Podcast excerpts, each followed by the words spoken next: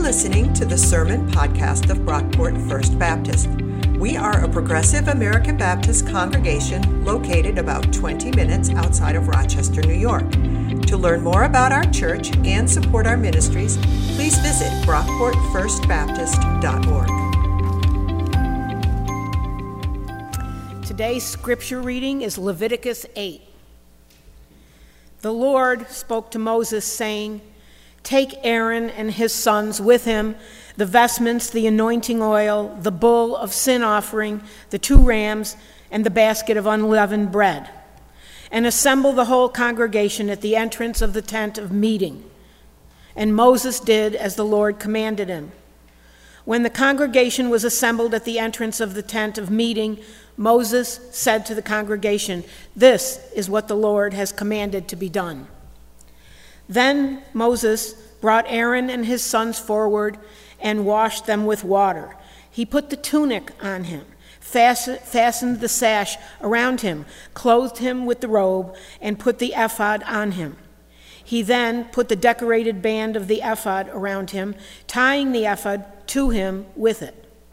He placed the breastpiece on him, and in the breastpiece he put the Urim and the Thummim. And he set the turban on his head, and on the turban in front he set the golden ornament, the holy crown, as the Lord commanded Moses. Then Moses took the anointing oil and anointed the tabernacle and all that was in it, and consecrated them.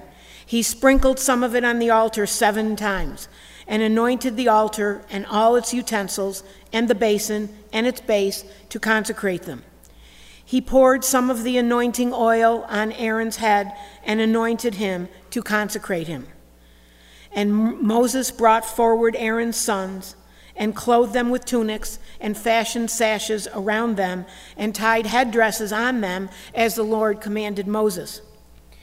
He led forward the bull of sin offering, and Aaron and his sons laid their hands upon the head of the bull of sin offering, and it was slaughtered. Moses took the blood and with his finger put some on each of the horns of the altar, purifying the altar. Then he poured out the blood at the base of the altar. Thus he consecrated it to make atonement for it. Moses took all the fat that was around the entrails, and the appendage of the liver, and the two kidneys with their fat, and turned them into smoke on the altar.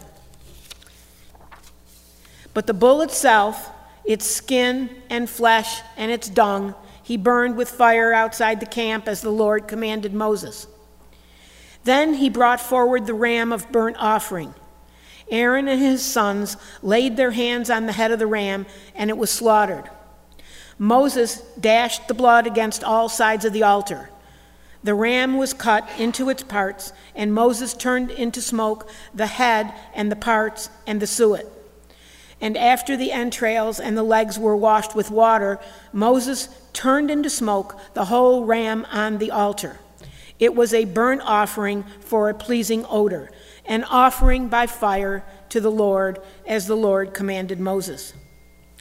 Then he brought forward the second ram, the ram of ordination. Aaron and his sons laid their hands on the head of the ram, and it was slaughtered. Moses took some of its blood and put it on the lobe of Aaron's right ear and on the thumb of his right hand and on the big toe of his right foot. After Aaron's sons were brought forward, Moses put some of the blood on the lobes of their right ears and on the thumbs of their right hands and on the big toes of their right feet. And Moses dashed the rest of the blood against all sides of the altar. He took the fat, the broad tail, all the fat that was around the entrails, the appendage of the liver, and the two kidneys with their fat, and the right thigh. From the basket of unleavened bread that was before the Lord, he took one cake of unleavened bread, one cake of bread with oil, and one wafer, and placed it on the fat and on the right thigh.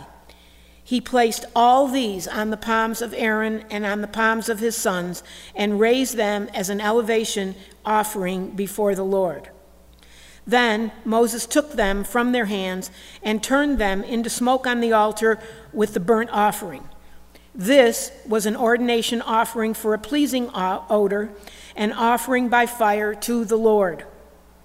Moses took the breast and raised it as an elevation offering before the Lord. It was Moses' portion of the ram of ordination, as the Lord commanded Moses. Then Moses took some of the anointing oil and some of the blood that was on the altar and sprinkled them on Aaron and his vestments, and also on his sons and their vestments. Thus he consecrated Aaron and his vestments, and also his sons and their vestments. And Moses said to Aaron and his sons, "Boil the flesh at the entrance of the tent of meeting, and eat it there with the bread that is in the basket of ordination offerings, as I was commanded. Aaron and his sons shall eat it, and what remains of the flesh and the bread you shall burn with fire. You shall not go outside the entrance of the tent of meeting for seven days until the day when your period of ordination is complete. It will, if for it will take seven days to ordain you, as has been done today. The Lord has commanded to be done to make atonement for you. You shall remain at the entrance of the tent of meeting day and night for seven days, keeping the Lord's charge, so that you do not die, for so I am commanded." Aaron and his sons did all the things that the Lord commanded through Moses. The word of God for the people of God. And thank you, Bobby, for reading that entire chapter. That was awesome. Oh man, did the did the pictures help? Was that was that helpful at all to be able to follow along? I found those online like midweek, and I was like, yes, we can read the whole chapter now. Um, oh man. By the way, I have no idea who made those drawings or like what motivates a person to illustrate Leviticus eight, but I'll use it.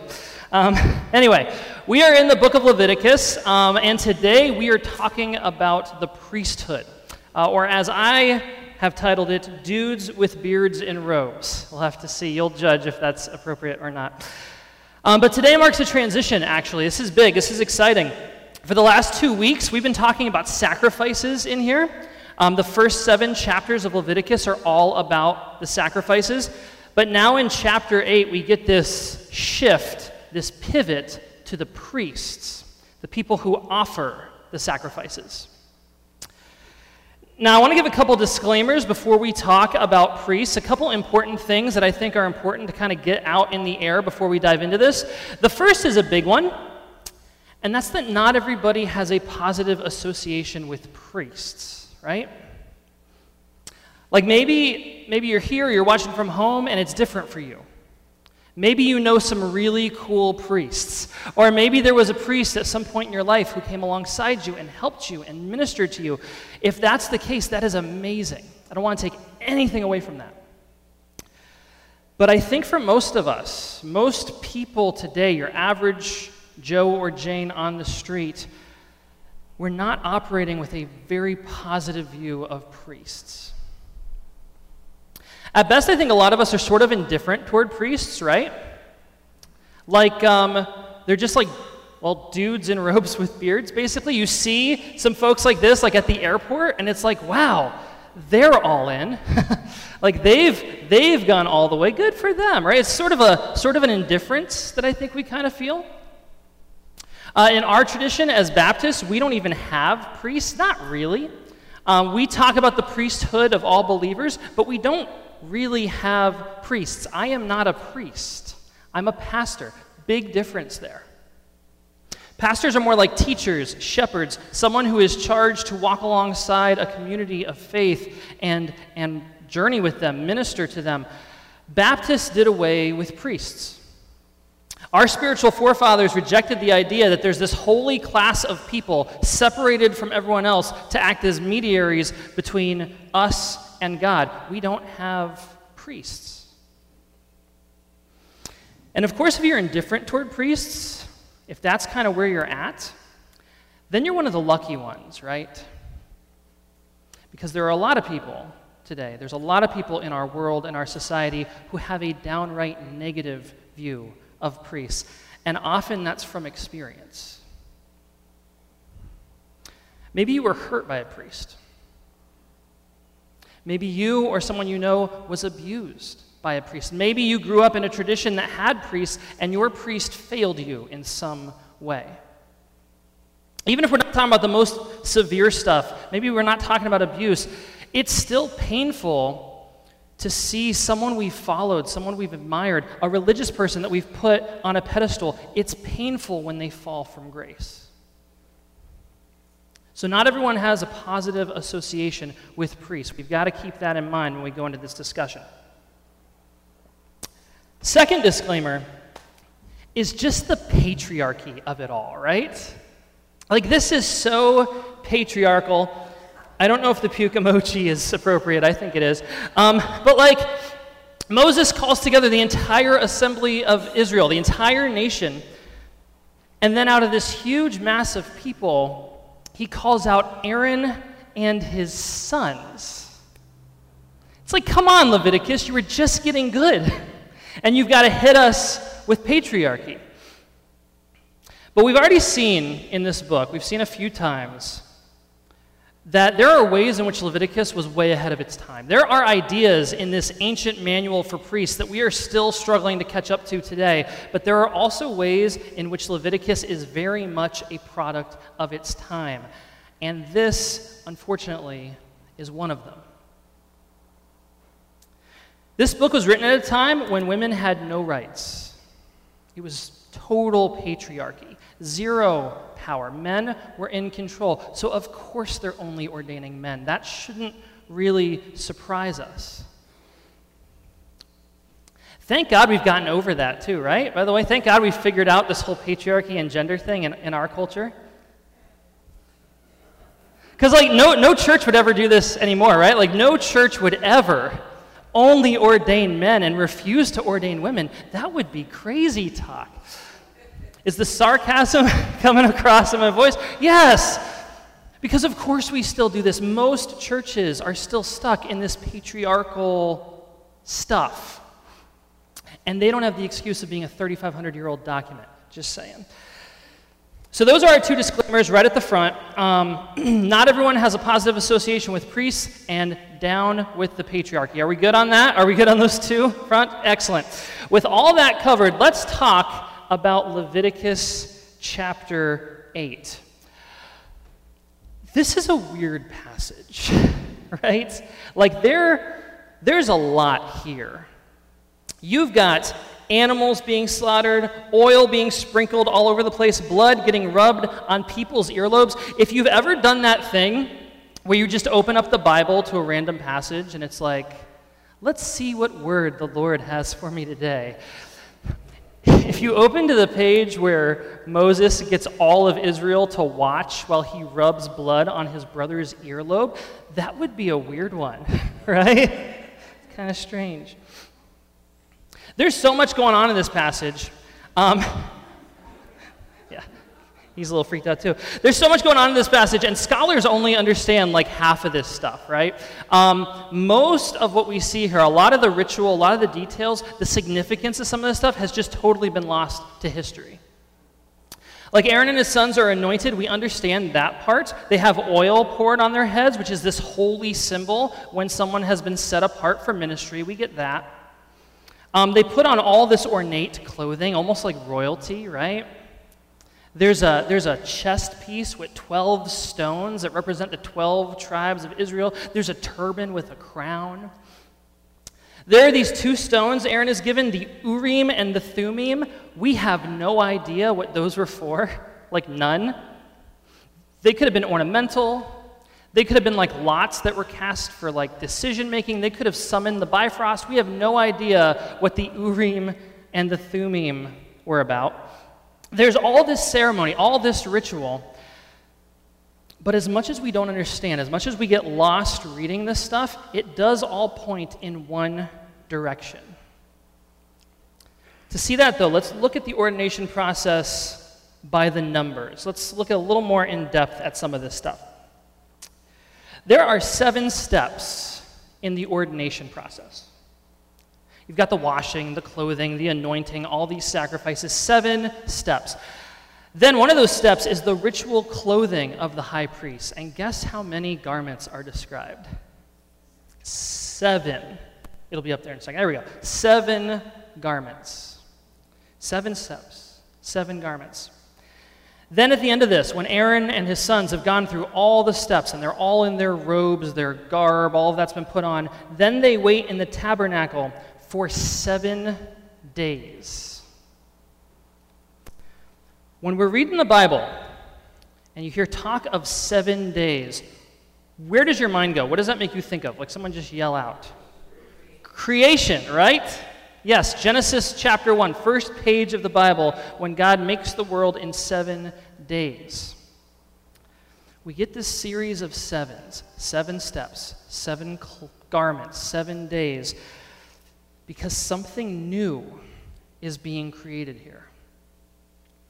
This whole passage, this whole ceremony points us to new creation.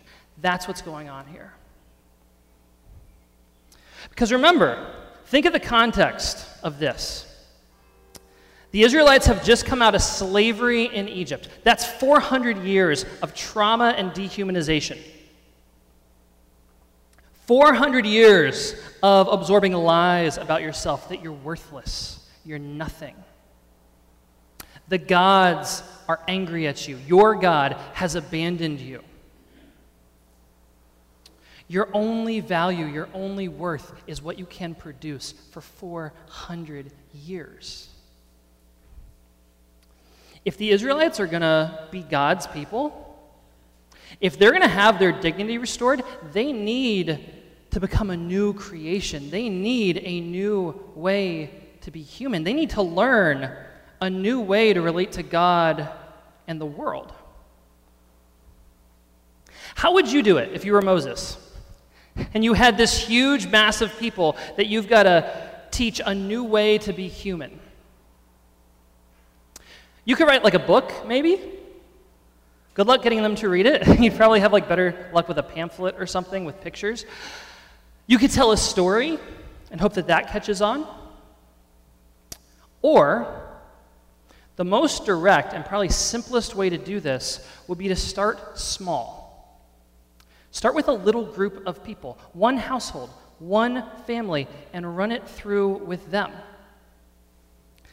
Introduce Aaron and his kids to this new way of being human, and then let them model it for everybody else. This is going to sound super random, but this reminds me of a time I had to play baseball with a bunch of Germans. I promise it'll make sense, though. It's not about playing baseball with Germans. When I was in college, um, I worked uh, at this uh, hydraulics company that was run by the Bosch Corporation, massive company out of Germany. And every summer, they would send interns from Germany, these kids right out of high school and college. Most of them were children of executives. They'd send them to America to work in the factory to kind of see the, the other side of the business. And the highlight of every summer was at the very end of the summer, we did a company picnic with a baseball game. And if you've never played baseball with Germans, I highly recommend it because it's hilarious. This is probably not true of everyone in Germany, I'm sure of it, but like most Germans don't know much about baseball. If you grow up in Germany, you grow up playing like soccer, foosball, right? Something like that. They don't generally know baseball. So like you'd have guys throwing the ball the wrong direction. You'd have people, like, crashing into each other in the outfield. This one time, this guy, like, he actually hit the ball. He, like, connected with it, and then he takes off running for third base. It was adorable. But I remember this one summer, there was this kid named Klaus. He was one of the interns. Klaus steps onto the field, and he shocks the heck out of everybody because he actually knows how to play. He knows when to run, when to stop, where to throw the ball, where to go. He even got a few base hits. Klaus knew what he was doing. And so I took him aside after the game, and I asked him, like, do you play baseball? Like, are you on a baseball team out in Germany? And he's like, no, of course not. We don't do baseball in Germany. This is my first time playing. And I'm like, how is that possible? And he told me, you got to understand, I'm very competitive. And a few months ago, at the start of the summer, I heard some guys in the shop talking about this baseball game. But I've never played baseball. So I just started watching it on T V every night. This guy watched the Phillies, of all teams, play baseball every night for like three months. He watched professionals who knew what they were doing, who knew how to play the game, and then when he stepped on the field for the first time, he actually knew what to do. He wasn't like amazing at it, right? Like he wasn't going out for the minor league or anything like that, but he knew how to play the game because he had seen it being played. Moses calls together the entire assembly of Israel, and he goes, watch this. Watch what's about to happen. Get a sense of this. The idea being, when you're ready, join in. Does this make sense? We connecting the dots? Awesome. This is what the priesthood is all about. This is the idea, the big picture of that long passage Bobby just read for us. It's not about having a middleman between us and God. The priest isn't there to, like, make sure the commoners don't get too close. The priesthood is supposed to be a model of what we're all supposed to be doing. It's a model of new creation. And it was never supposed to end with Aaron and his sons. If you go to the book of Exodus, the book right before Leviticus, there's this scene right after the Israelites come out of slavery in Egypt. They stop at Mount Sinai, and God actually addresses them from the mountain. And this is what God says. You have seen what I did to the Egyptians, how I bore you on eagle's wings and brought you to myself. Now, therefore, if you obey my voice and keep my covenant, you shall be my treasured possession out of all the peoples. Indeed, the whole earth is mine, but you shall be for me a priestly kingdom and a holy nation. It starts with the priests, this little group of people, Aaron and his kids.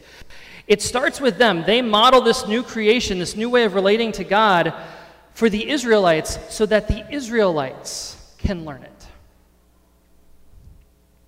But of course, it doesn't stop there either. Go ahead a couple, a couple slides, Noah. It doesn't stop with Israel either. Because if they're a kingdom of priests, their job is to model this for the rest of humanity. Because the whole thing is holy. Centuries after all this, there's a follower of Jesus named Peter who picked up on this imagery, and he applied it to the church. Check this out in First Peter chapter two, beginning in verse nine. See if any of this sounds familiar. You are a chosen race, a royal priesthood, a holy nation, God's own people, in order that you may proclaim the mighty acts of him who called you out of darkness into his marvelous light. Once you were not a people, but now you are God's people. Once you had not received mercy, but now you have received mercy. Beloved, I urge you as aliens and exiles to abstain from the desires of the flesh that wage war against the soul. Conduct yourselves honorably among the Gentiles, so that though, though they may malign you as evildoers, they will see your honorable deeds and glorify God. How do we do this today? How do you teach a world that's hurting that there's a better way, that there's hope? How do you teach a world full of violence and racism, war, xenophobia, homophobia, sin? How do you teach a world as tragically broken as ours that another way is possible, that God is bringing about a new creation? We could write a book or make a pamphlet, but you'd probably have better luck modeling it. We are supposed to model it by following Jesus into the world and doing likewise. Once you were not a people, now you're God's people.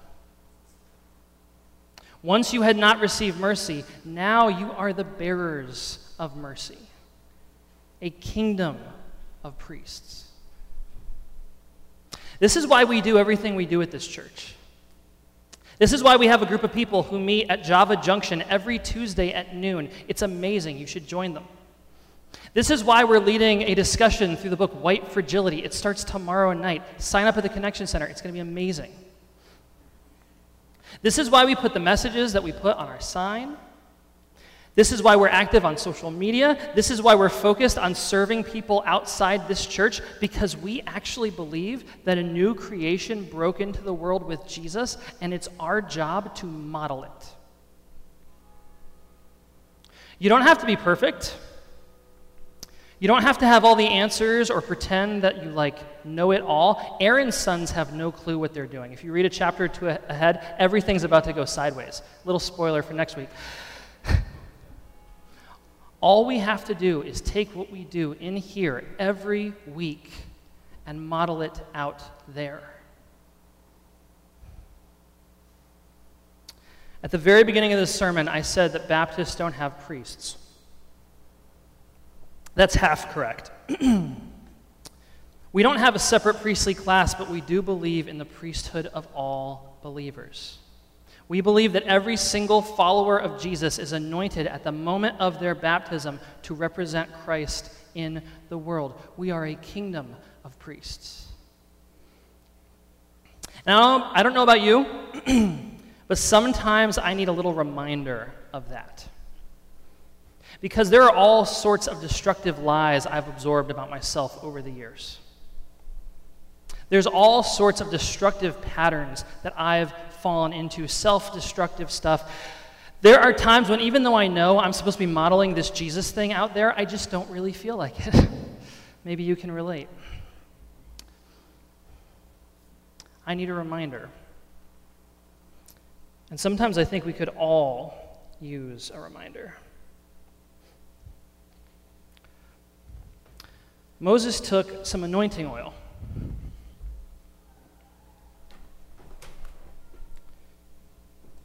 And he dashed it against every side of the altar.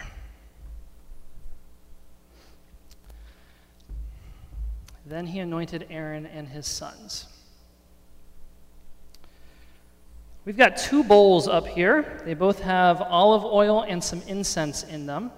But I'm going to invite Pastor Alicia to join me up here. And I'm going to invite Sue to play some gentle music in a little bit. And I want to invite anyone here, wherever you're coming from, wherever you're at in your journey with Jesus, I want to invite you to come down and be anointed. Maybe you need a fresh start. Maybe you feel like you just came out of Egypt and you are hungry for new creation. Maybe you're like super excited to get out there and follow Jesus into the world, or maybe you just need a reminder that you belong and you are loved. Wherever you're at, you are a kingdom of priests. And I want to invite you to form a line in the center aisle. If you can't uh, get up, that's okay. You can stay where you are and raise your hand. One of us will come and anoint you. But for everyone else, I want to invite us to form a line down the center and come down to be anointed. Thanks for listening. If you enjoyed what you heard, please be sure to rate, review, and subscribe to this podcast on iTunes. You can connect with us on Facebook at Brockport First Baptist, on Twitter at Brockport F B, and on our website, Brockport First Baptist dot org. Our theme music was composed by Scott Holmes. This has been a production of Brockport First Baptist.